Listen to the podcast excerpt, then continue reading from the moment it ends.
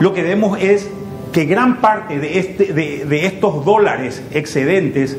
se han canalizado a inversiones dentro de los propios países del primer mundo. Fíjense, las bolsas, las bolsas empiezan a desplomar más o menos allá por principios de marzo del año 2020 y llega eh, en el caso del Dow Jones o, el Standard Poor's 500, dos indicadores de bolsas muy importantes,